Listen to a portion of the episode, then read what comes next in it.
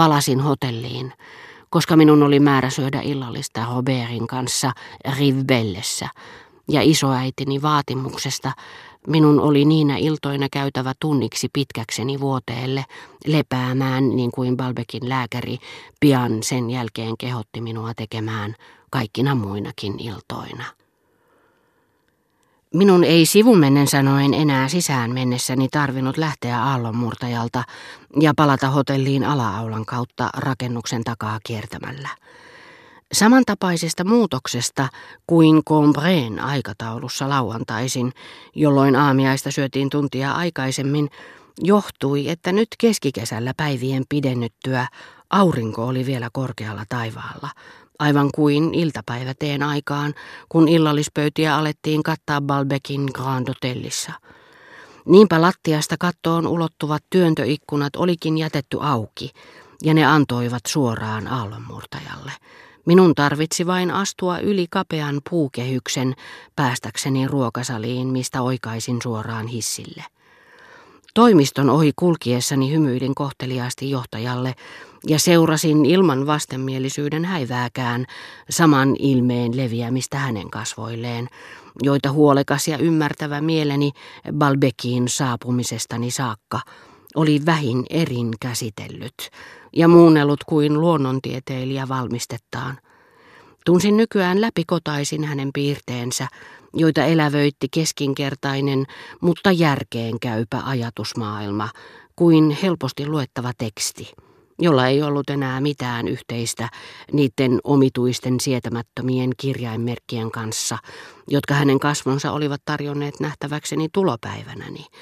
Kun edessäni seisoi tuo jo unhoon vaipunut tai mikäli onnistuin sen muistoissani herättämään, tuntemattomaksi muuttunut hahmo, jota oli vaikea uskoa samaksi kuin tämä mitätön ja kohtelias herra, jonka vastenmielinen ja summittainen pilakuva se oli. Tulopäiväni ujous ja surumieli olivat kaukana kutsuessani hissipoikaa, joka ei enää pysynyt vaiti tehdessäni hänen rinnallaan matkaa hississä kuin liikkuvassa rintakehässä, joka kohosi johdetta pitkin, vaan toisteli, täällä ei ole enää yhtä paljon väkeä kuin kuukausi sitten, asiakkaat lähtevät, kun päivät lyhenevät. Hän sanoi näin, ei suinkaan siksi, että se olisi ollut totta, vaan koska hän oli ottanut pestin rannikon aurinkoisemman puolen hotelliin, hän olisi halunnut meidän kaikkien lähtevän mahdollisimman aikaisin, jotta Grand Hotel suljettaisiin ja hän saisi muutaman päivän vapaa-aikaa – ennen kuin jatkaisi uudessa paikassaan. Jatkaa ja uusi eivät muuten olleet mitenkään ristiriidassa keskenään, sillä hissipojan mielessä teon sanoilla jatkaa ja alkaa ei ollut suurtakaan eroa. Minua hämmästytti vain se, että hän alentui sanomaan paikka – sillä hän kuului niihin moderneihin proletaareihin, jotka haluavat hävittää kielestä kaiken palvelijan asemaan ja säätyyn viittaavan.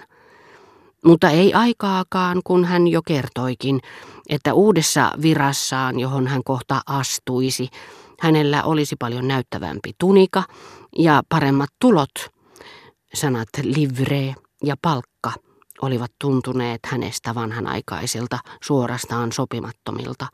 Ja koska, niin mieletöntä kuin se onkin, sanavarasto on isäntäväen keskuudessa säilynyt sellaisenaan tasa-arvoisuuden aatteesta huolimatta, en koskaan oikein ymmärtänyt, mitä hissipoika minulle kertoi.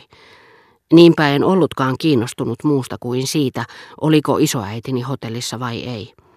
Mutta hissipoika ehätti kysymykseni edelle ja sanoi, se rouva lähti tässä juuri jonnekin. Taas jouduin ansaan. Luulin, että kysymyksessä oli isoäitini. Ei vaan se rouva, joka on tietääkseni teillä töissä. Koska vanha porvariskieli, joka totisesti pitäisi hylätä, ei sano keittäjättärestä, että hän on töissä, siis työläinen. Mielessäni käväisi ensin, nyt hän kyllä erehtyy, meillä ei ole tehdasta eikä työntekijöitä. Yhtäkkiä muistin, että termi työssä käyvä, työtä tekevä on niin kuin viiksien pitäminen tarjoilijalle, palvelusväelle suotu itserakkauden hyvitys, ja että rouva, joka vastikään oli lähtenyt meiltä, ei ollut kukaan muu kuin Françoise. Luultavasti kahviossa käymässä tai belgialaisrouvan kamarineidon ompelemista seuraamassa.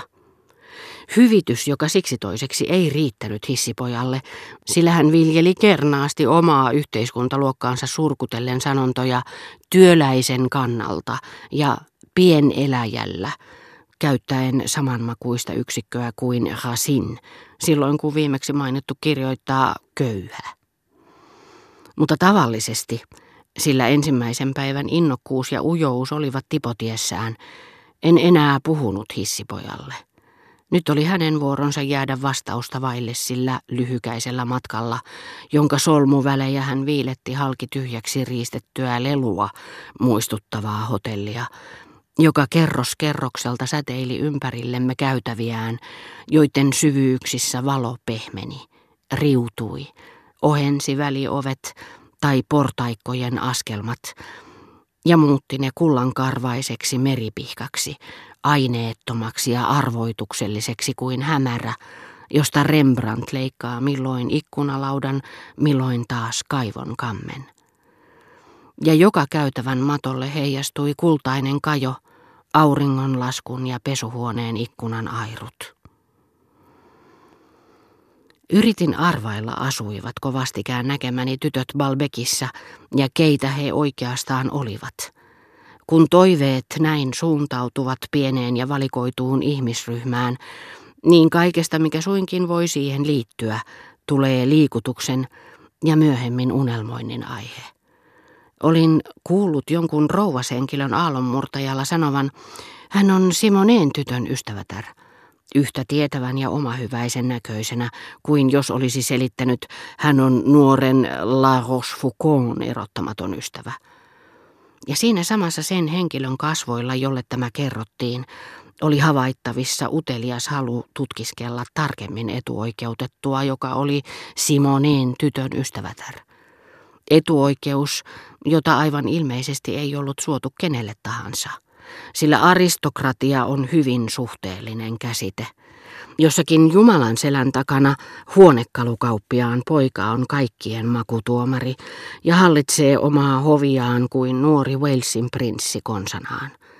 Olen myöhemmin usein yrittänyt muistella, kuinka oli korvissani kaikunut silloin hiekkarannalla tuo nimi Simone, vielä hiukan epämääräinen muodoltaan, jota en ollut selvästi erottanut, epämääräinen myös mitä sen merkitykseen tulee, tämän tai ehkä tuon toisen henkilön nimeämiseen – Kaiken kaikkiaan täpö täynnä sitä määrittelemätöntä ja uutta, mikä niin suuresti liikuttaa meitä myöhemmin, kun tästä nimestä, jonka kirjaimet väsymätön huomio on sekunti sekunnilta yhä syvemmälle kaivertanut mieleemme, on tullut, mikä minun kohdallani oli Simoneen tyttöön nähden tapahtuva vasta pari vuotta myöhemmin, ensimmäinen sana, johon tartumme, joko herätessämme tai palatessamme tajuihimme jopa ennen käsitystä kellonajasta tai olinpaikastamme, etten sanoisi ennen sanaa minä, ikään kuin sen nimeämä olento olisi enemmän kuin me itse,